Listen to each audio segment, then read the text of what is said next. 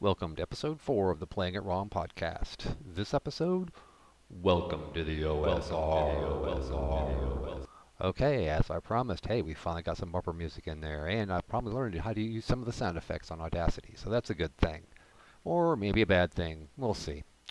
So, probably the first question is, why the hell even do this episode? It se- seems like yeah, beating a dead horse. This subject's been blogged about, discussed, argued about, and pretty much generally ranted about to begin with. But I got a couple ideas of why this is important, at least in the case of this podcast. First, I'm going to give some folks pretty much some broad brushstrokes on my general opinions on gaming, the OSR, and what I like, and probably what to expect in future episodes of this podcast. Chances are, if you're an old hat at the OSR, you're probably not going to really learn anything new, but at least hopefully my silly rantings will entertain you for a few minutes and make your afternoon workday go a little bit faster. Second, it's for all, well, the new people. D&D is now really popular, again.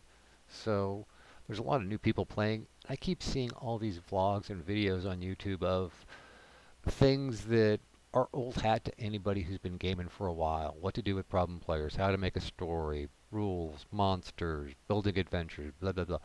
These are all things that are just you know DM 101 from the old days. So hopefully some of those newer DMs players will take the time and at least look at some old OSR old OSR stuff. Yeah, that's redundant. Some OSR stuff just to learn the lore of you know where the game came from. If not, maybe they might even get some ideas of how to run their own campaigns a little better, even if they're not using old school rules.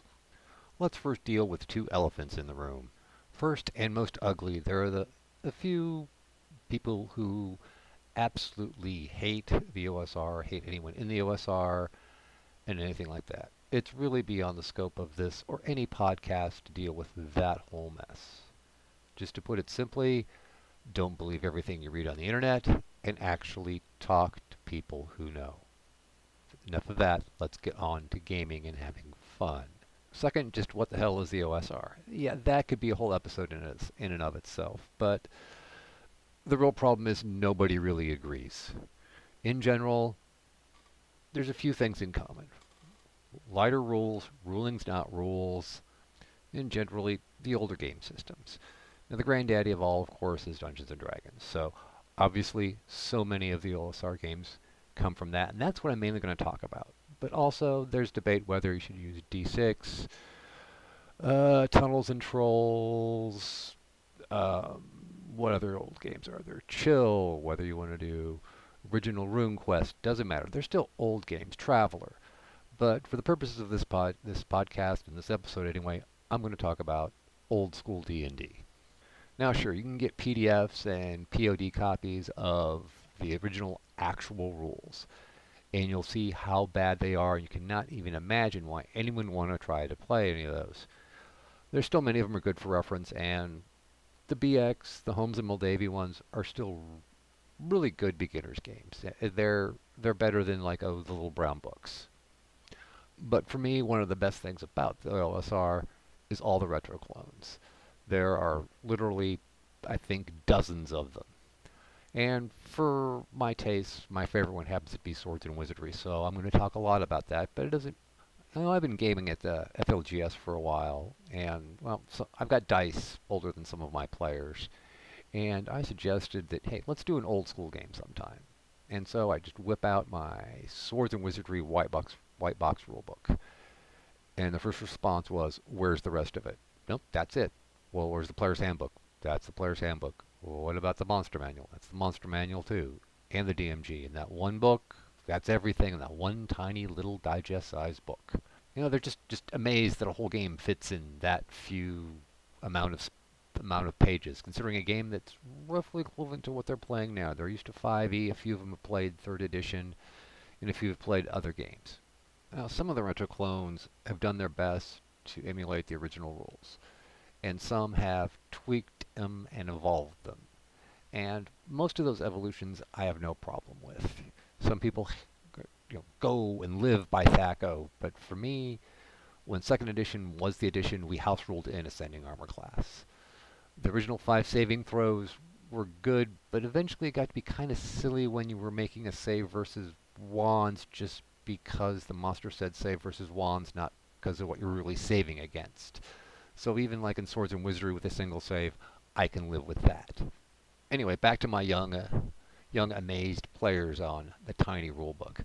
Here's what I really, really, really, really love about the OSR. You have one rulebook. That is your core. That's your base. That's where you work from.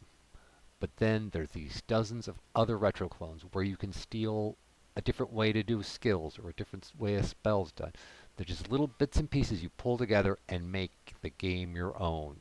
Each OSR game ends up being a product of the GM and the players at the table of pulling these things together and making a unique game and a unique experience. And that to me is what's really, really cool. A few prime examples. Lamentations of the Flame Princess has a wonderful X and D6 skill system. Also has a great encumbrance system. Castles and Crusades has what I think one of the best illusionist classes ever made. Crypts and Things has a really cool sanity system, and the list goes on and on and on. So in addition to all the core rulebooks, there's tons of adventures for each. Tons.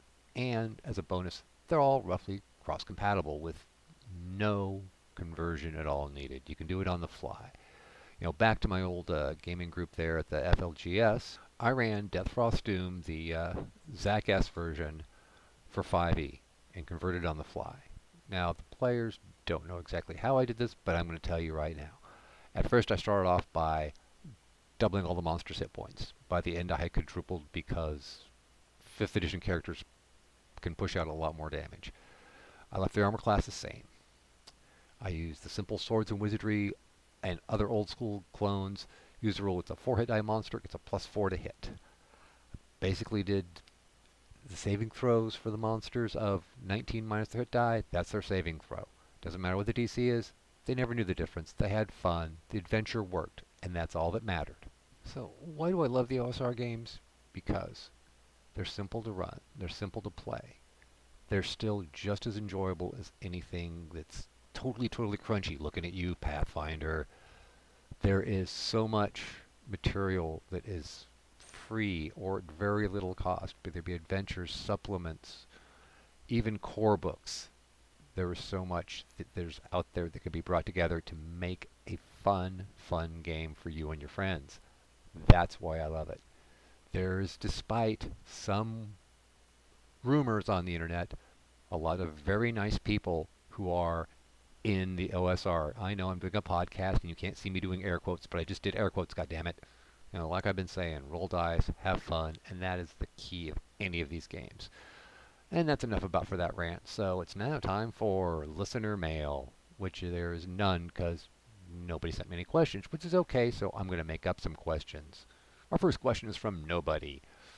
Do you ever have enough dice? No, you never, ever, ever have enough dice. You will always buy more dice. You need to buy more dice. Different sizes, different colors, different types, different shapes.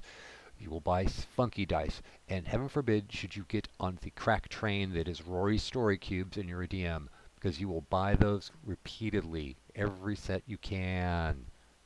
Somebody else didn't write, hey, you're pretty boring. Why are you doing this? Well, why not? And really, it's only the fifth episode. I'll get better. Trust me. And lastly, and it technically can't be a question that someone sent in because it's a question about this episode, but what retro clones do you love? Alright, I'm going to go down the list here. I mentioned Swords and Wizardry, and I'll probably do a whole episode just on Swords and Wizardry because it's worth it. Plus there's Basic fan Fantasy, Osric, Labyrinth Lord, and Lamentations of the Flame Princess. Those are my go-to starting points for great OSR retro clones. And with that, dear listeners, I'm going to bring this episode to a close. So, till then, you know the drill. Roll dice, kill monsters, and take their stuff. Oh, yeah, and have fun doing it, alright? And thanks for listening. Please visit the blog at theymightbegazebos.blog. That's theymightbegazebos.blog. And the letter B, not B spelled out. Or visit us on Facebook. Just search for They Might Be Gazebos.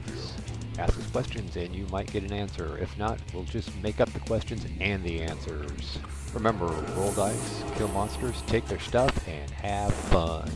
Intro music is Metal Mania by Kevin MacLeod, licensed under a Creative Commons 3.0 Attribution License. Please visit his website at incompetech.com. That's incompetech.com. Really, visit it. There's also downloadable graph paper and hex paper. Additional sound effects from freesound.org, used under Creative Commons 01.0 Universal License. What do you think this is? Some sort of Marvel movie with a cool post-credits thing? Well, yeah, it kind of is because, well, as of the recording of this episode, we didn't have any questions, but we're going to have some questions next episode, so stay tuned for that. And it's going to be about Katana Guy.